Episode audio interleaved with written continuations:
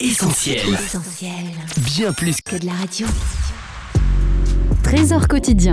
Lundi 13 mars. Un homme supérieur. Néhémie chapitre 7, versets 1 et 2. Je désigne pour administrer Jérusalem mon frère Anani, ainsi que Anania, le commandant du lieu qui défend la ville. Anania est un homme sûr, qui respecte Dieu plus que beaucoup d'autres. Anania était un homme supérieur au grand nombre, nous dit ce passage biblique.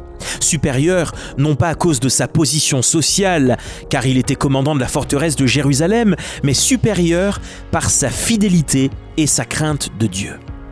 Supérieur, c'est un mot qui commence par le préfixe super et qui entre dans la composition de 61 mots de notre dictionnaire comme euh, supercarburant, une essence au rendement supérieur à l'essence ordinaire, qui d'ailleurs a disparu de nos stations-service, ou encore comme euh, supersonique, supertanker, etc.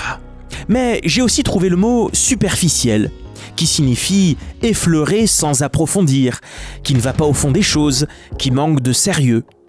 Jésus parle dans Luc 8, verset 13, de ceux qui entendent et qui reçoivent la parole avec joie, mais qui ne la laissent pas s'enraciner en eux, c'est-à-dire que c'est superficiel. Alors, du coup, ils croient pour un temps, mais dès que survient la tentation, ils succombent.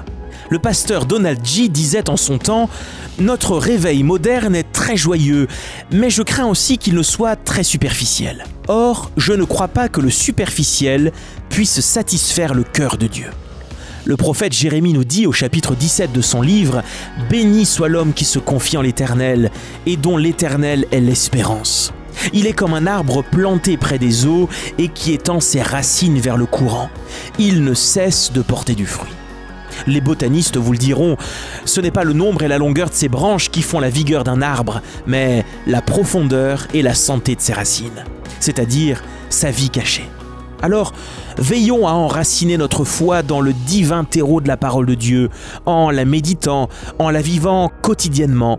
Oui, prenons soin de notre vie cachée avec Christ, car c'est ainsi que nous porterons du fruit à la gloire de Dieu, et qu'on pourra dire de nous aussi, souhaitons-le, comme d'Anania en son temps, que nous aurons été des hommes et des femmes supérieurs au grand nombre par notre fidélité et notre crainte de Dieu.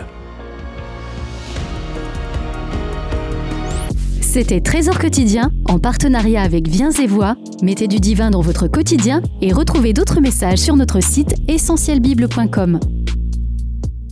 Retrouvez tous nos programmes sur essentielbible.com ou sur l'application mobile d'Essentiel Radio.